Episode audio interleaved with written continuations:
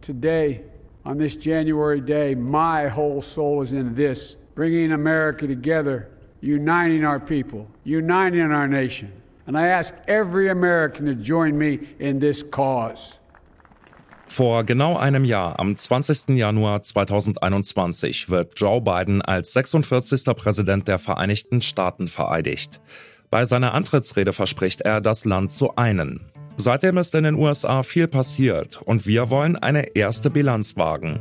Wie schlagen sich Joe Biden und Vizepräsidentin Kamala Harris? Mein Name ist Johannes Schmidt. Hallo.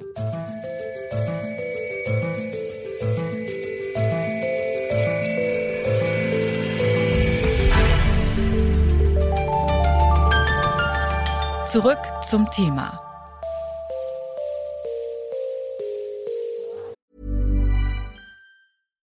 Bitte widmet eure Aufmerksamkeit unserem Werbepartner. Die Suche nach geeigneten Mitarbeitenden kann viel Zeit in Anspruch nehmen, muss sie aber nicht unbedingt, denn man kann sich helfen lassen. Zum Beispiel mit den Premium-Stellenanzeigen von Indeed, denn damit wird eure Stellenanzeige in der Suche sichtbarer und Bewerberinnen und Bewerber werden schneller auf euch aufmerksam. Indeed schenkt euch jetzt 75 Euro Startguthaben für eure Premium-Stellenanzeigen. Klickt dazu auf den Link in den Show Notes. Es gelten die AGB. Sie haben geklatscht, mit äh, Kochlöffeln auf Töpfe geschlagen. Also es war richtig Partystimmung. Sie sind vors Weiße Haus gezogen und ich habe da mit vielen Menschen gesprochen und sie haben eigentlich alle gesagt, dass sie die Hoffnung haben, dass jetzt endlich nach vier Jahren Donald Trump alles besser werden würde. So hat Rika Havertz den Wahlsieg von Joe Biden und Kamala Harris erlebt. Als US-Korrespondentin von Zeit Online hat sie in Washington gearbeitet. Heute hostet sie den Zeit-Podcast OK America. Von der Anfangseuphorie über den Wahlsieg ist nach einem Jahr nicht mehr viel übrig geblieben. Dabei haben Joe Biden und Kamala Harris durchaus einige Erfolge vorzuweisen, sagt Rika Havertz. Ganz am Anfang hat geklappt, dass sie einen American Rescue Plan durchbekommen haben, also ein sehr umfängliches Paket, Milliarden umfasst ist, was den Bürgerinnen und Bürgern wirklich durch die Pandemie helfen sollte. Da muss man sagen, das haben sie geschafft. Sie haben eben auch Infrastrukturgesetzgebung durchbekommen. Das heißt, es wird jetzt sehr viel in marode Straßen, Brücken, Internetausbau investiert. Sie haben auch auf einer, sage ich mal, Metaebene wirklich auch versucht, wieder eine Ruhe und Normalität in die Politik zu bekommen. Sie haben eine strukturierte Strategie, was die Pandemiebekämpfung angeht. Sie waren sehr dabei, die Impfstoffe unter die Menschen zu bringen, auch eine sehr konsequente Impfstoffkampagne zu führen.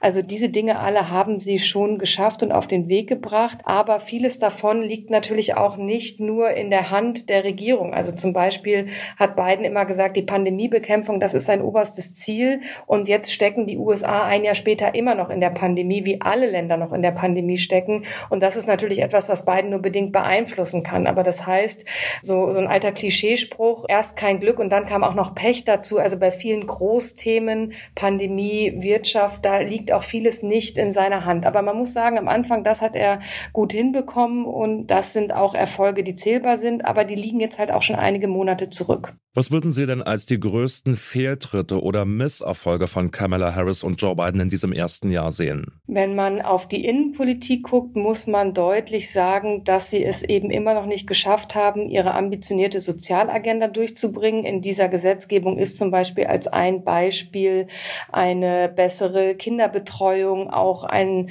besseres Kindergeld für Familien. Also da steckt viel drin, was berufstätigen Eltern einfach es erleichtern würde, ihre Kinder zu betreuen. Das klingt für uns in Deutschland wie eine Selbstverständlichkeit, aber in den USA gibt es das in vielen Teilen nicht und da wird sehr viel auf Selbstverantwortung gesetzt und Familien besser zu unterstützen. Das liegt zum Beispiel in dieser Sozialpolitik-Agenda und die scheitert eben am Widerstand innerhalb der Partei, muss man sagen. Es geht gar nicht darum, dass das nur an den oppositionellen Republikanern scheitert, sondern eben auch daran, dass sich innerhalb der Demokratischen Partei progressive und moderate Flügel zerstreiten und die Demokraten brauchen zwingend im Senat alle ihre Stimmen, alle 50, die sie haben, plus die 51. von Kamala Harris als Vizepräsidentin, um über einen Kniff überhaupt ohne republikanische Stimmen diese Sozialagenda durchzubekommen.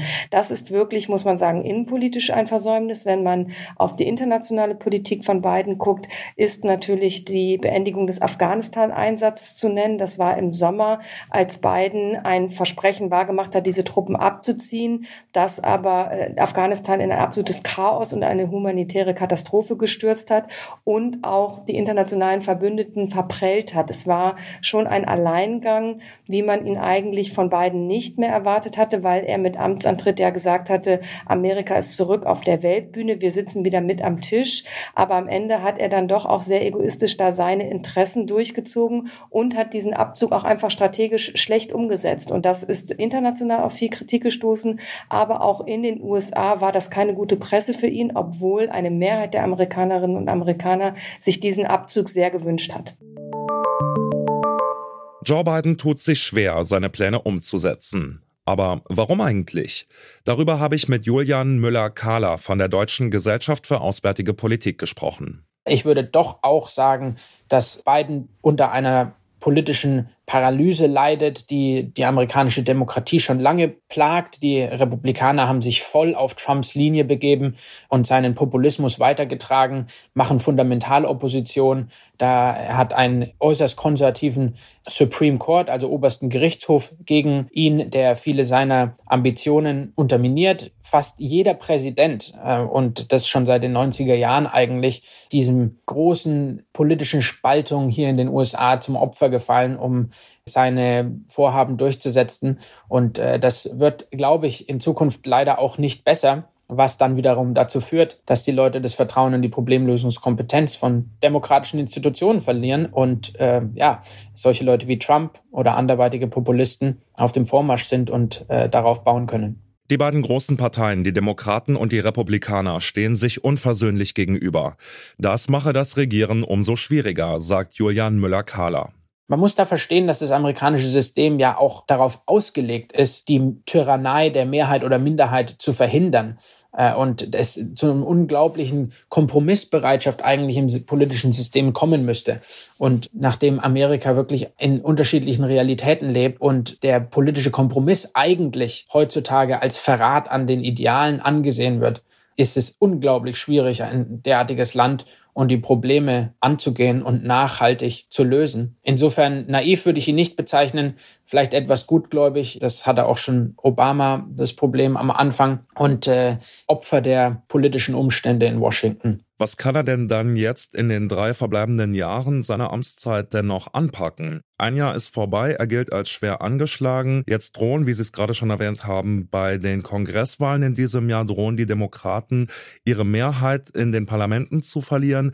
Was erwarten Sie, wie es für ihn weitergeht in den nächsten drei Jahren? Was kann er jetzt tun? Ich glaube, er muss darauf hoffen, dass die Programme, die er letztes Jahr hat umsetzen können, das Infrastrukturpaket oder das äh, Covid-19-Hilfspaket, dass die Früchte tragen, dass die Inflation runtergeht, dass die ganzen Lieferkettenengpässe, dass sich das bessert, dass die Investitionen in Infrastruktur in den USA bei den Leuten ankommen und dadurch ein Vertrauen in die demokratischen Institutionen zurückgewonnen wird. Ähm, er muss darauf hoffen, dass das sozusagen früh genug bei den Leuten ankommt, bevor es 2024 wieder in eine neue Wahl geht. Es, aktuell ist davon auszugehen, dass äh, Trump wieder antreten wird mit einer republikanischen Partei, die dem Trumpismus quasi erlegen ist. Und das sind natürlich extrem schwierige Voraussetzungen für äh, eine Administration. Aktuell äh, sind seine Zustimmungswerte leider ziemlich fatal. Insofern wird es ein Uphill Battle, also ein äh, schwerer und steiniger Weg für seine Administration, die relativ wenig Handlungsspielraum hat. Als Joe Biden vor einem Jahr sein Amt angetreten hat, da haben viele Menschen große Hoffnungen in ihn gesetzt. Mittlerweile ist die anfängliche Euphorie verflogen. Die Gründe? Innerparteiliche Streitigkeiten, lautstarker Populismus und zwei politische Lager, für die Kompromisse als Schwäche gelten. Das ist auch für Vizepräsidentin Kamala Harris ein Problem. Sie wurde vor einem Jahr noch als mögliche Nachfolgerin von Joe Biden gehandelt. Aktuell stehen ihre Chancen darauf aber schlecht. Und damit sage ich danke fürs Zuhören. Redaktion dieser Folge Alina Eckelmann, Lea Schröder und Charlotte Thielmann. Produktion Andreas Popella. Chef vom Dienst war Kai Rehm und mein Name ist Johannes Schmidt. Macht's gut und bis zum nächsten Mal. Zurück zum Thema vom Podcast Radio Detektor FM.